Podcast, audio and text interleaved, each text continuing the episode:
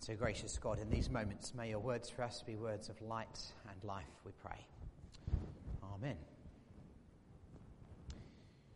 And so, during this season of Lent, which began on Wednesday, we're going to use our Sunday mornings, um, Maundy Thursday and Good Friday, to reflect on the last things that Jesus said on the cross, which have become known as the seven last words.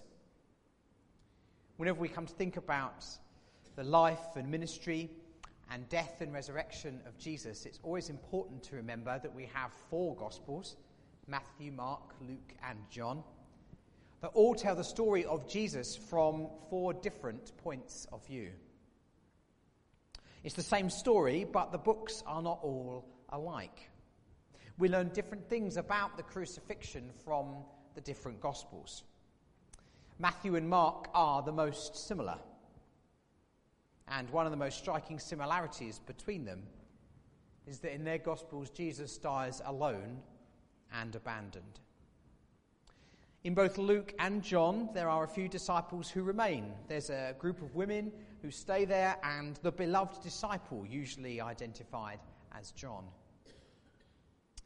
And so, in order to understand what is happening at the cross, we need to hold together these two pictures in our minds, just as artists over the centuries have painted the crucifixion in two different ways, both of them truthful. One type of image shows the cross with John and Mary, the mother of Jesus, standing by. The second shows Jesus on the cross alone in the dark. Alone in the dark is a stark image, but one that is crucial for us to consider as we reflect on the death and sacrifice of the cross. But one that's also crucial for us because it's in something of this moment that in our darker moments we find something of a connection that we're able to identify with, perhaps. Now, this cry from the cross, My God, my God, why have you forsaken me? can come as a bit of a shock given all that has gone before if you're reading through the Gospels. There's the healings and the miracles, the great teaching, the freedom, the hope. And then we get this cry of God forsakenness on the lips of Jesus that led us into something of the horror of that moment that this beloved Son, with whom we're told the Father is well pleased, the one who is the proclaimer and bearer of God's kingdom, should now be forsaken and abandoned to a dreadful death in isolation and darkness, is, I suggest, not what we would have expected given everything that has gone before. So, how could there be such injustice? What do we do with the isolated and abandoned Jesus? Well, throughout Christian history, various attempts have been made to qualify and sanitize these moments on the cross. I think it's problematic when we attempt to do that because when we do it, we're always faced with the Gospels and their refusal to let us escape the desolation that we see here.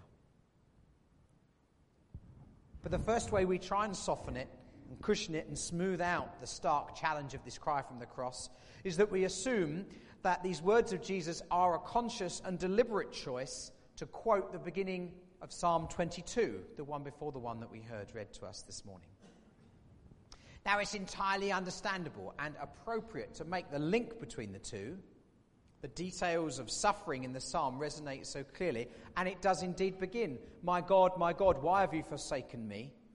Why are you so far from saving me, so far from my cries of anguish?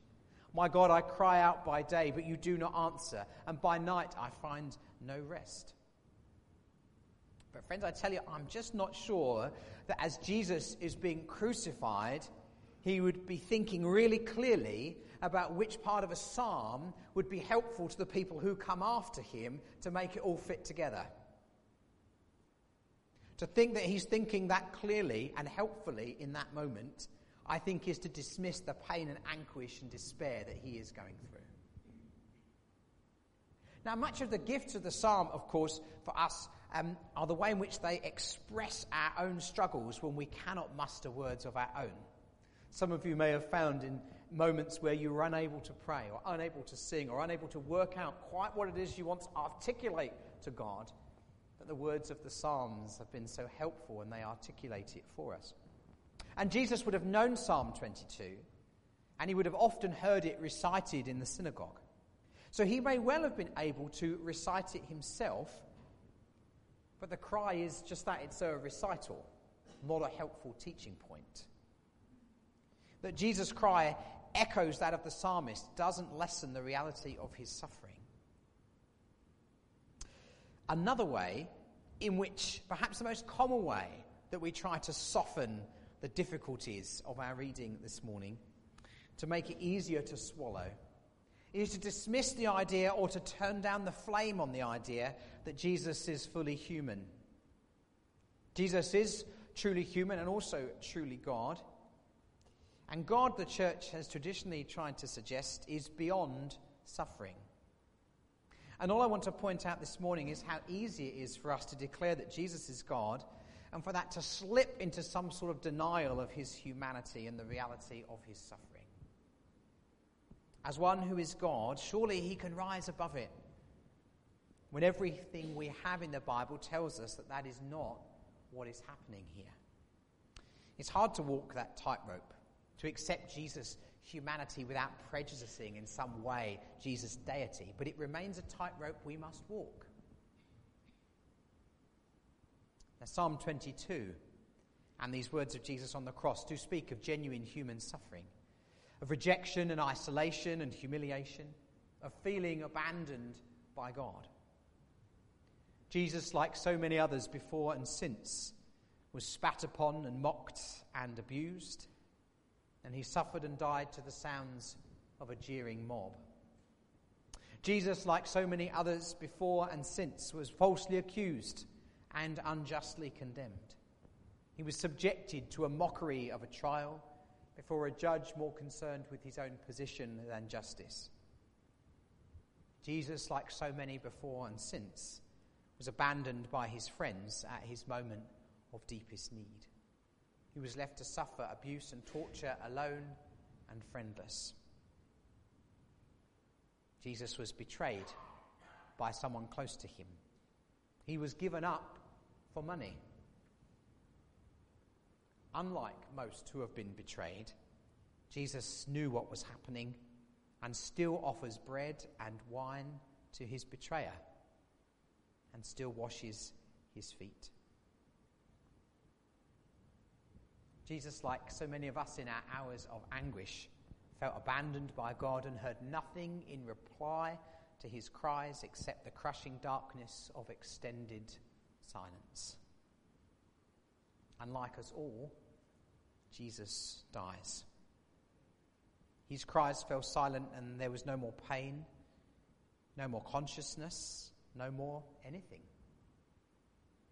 Jesus' suffering is unique but before and besides its uniqueness, it is also commonplace human suffering. It is our suffering.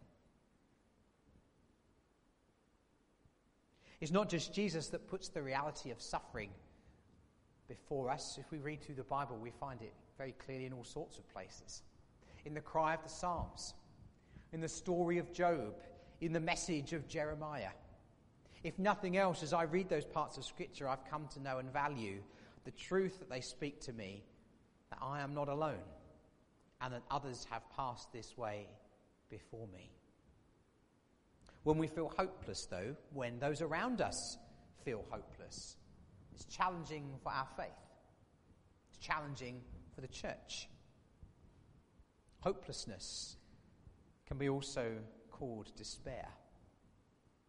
And the word despair derives from the Latin, which literally means without hope, to give up on hope. I guess in some ways, despair is a direct contrast with our faith. Because the hope that we have in the faithfulness of Christ never dies. But that doesn't help us know what to say to our friend who is despairing, that's it. On the cross, Jesus appears to have experienced the condition of hopelessness. Notice that during his life, Jesus always refers to in his prayers and in his teaching God as his Father. In Luke's Gospel, he prays twice from the cross to God as his Father. But in Mark and in Matthew, his only prayer is a despairing cry to God. is Somehow a bit less personal. There's nothing in either Matthew or Mark that softens the desolation. And this word here, my God, my God, why have you forsaken me, is the only thing Jesus says from the cross in either of those two Gospels. All of the other sayings come from Luke or from John. And because it's so difficult absor- to absorb, we tend to drift or even to flee to some of the softer sayings that we find in Luke. But today, this morning, in this moment, I'm inviting you to dwell just for a moment, perhaps a moment longer than we're really comfortable with, with the sense of abandonment that Matthew places at the heart of their telling of the Easter story. Not to rush through it, and not to seek to explain it, but just to sit with it. Because on that Good Friday, outside the city walls of Jerusalem, the bell tolled for the Son of God. Not only did he consciously and deliberately steer toward the pain, he entered into it all the way to the very bottom of despair. What he endured that day was an abandonment so great that for the first time in his human life, he felt himself hopelessly cut off. And this sense of what was happening begins to overwhelm him in the Garden of Gethsemane the night before, just an hour or so before his betrayal and arrest. The accounts in the Gospels of that struggle in the garden are striking because of their emphasis on just the intensity of what Jesus is going through as he wrestles with his destiny. It's not just death, or even the horrible and humiliating death of crucifixion, but the dread of wrestling with sin and death itself that Jesus faces. In his second letter to the church in Corinth, Paul writes that Jesus was made sin. It's a strange expression to be made sin. Two clicks on the internet, as always, will take you to all kinds of complicated disputes about what it means. I think perhaps Paul meant it to sound a bit strange in order to grab our attention. The verse in 2 Corinthians 5 in full says, God made him who had no sin to be sin for us, so that in him we might become the righteousness of God. This is something of what Jesus experiences there in the garden. When he rises to his feet and sets his face like flint and steers toward the pain, never changing his course and following the path all the way down to the depths, to the hell of being utterly abandoned, into the icy grip of sin, into a universe without pity, without mercy, and without love. And so, what do we do with this truth? Well, I guess, in one sense, the good news is that we're starting with this one, so it's all uphill from here. But what is the message for those of us who hold and know hopelessness all too well? Or who are trying to love our dearest ones through their own period of despair?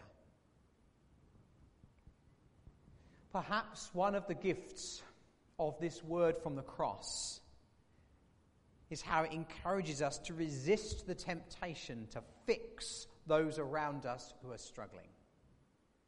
Sometimes our helping doesn't help. Sometimes our helping is as much about our desire to avoid difficult questions and the truths of our own struggle that we might have to face through the lives of our loved ones. Friends, sometimes the power of that despair is quite simply too great to bear without a Saviour and a Deliverer. It's helpful to know that Jesus went through it so that he understands how we feel.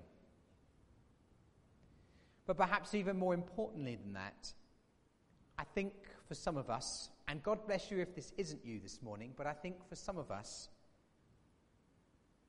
understanding this desolation and isolation and abandonment and forsakenness in the story of Jesus is one of the most deepest ways and most profound ways in which we ever connect with Him.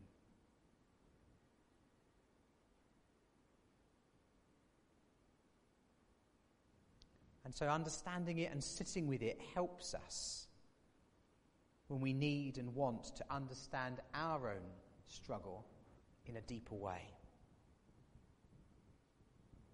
Hell is the absence of hope, the absence of love, the absence of light, the absence of God. On the cross, Jesus experiences the absence of God. And steering toward the pain, descended into that hell experiencing the absolute worst. But on the third day, on the third day, he emerges victorious, having conquered sin and death with light and life returning with him. And there is nothing, nothing that any of us will ever know in this world that can negate the victory of Christ over sin and death and hell and all the powers of darkness we could ever conceive. Nothing at all. And so, my prayer this morning is that we will hear these words from Romans in that light and in that power today. Who shall separate us from the love of Christ?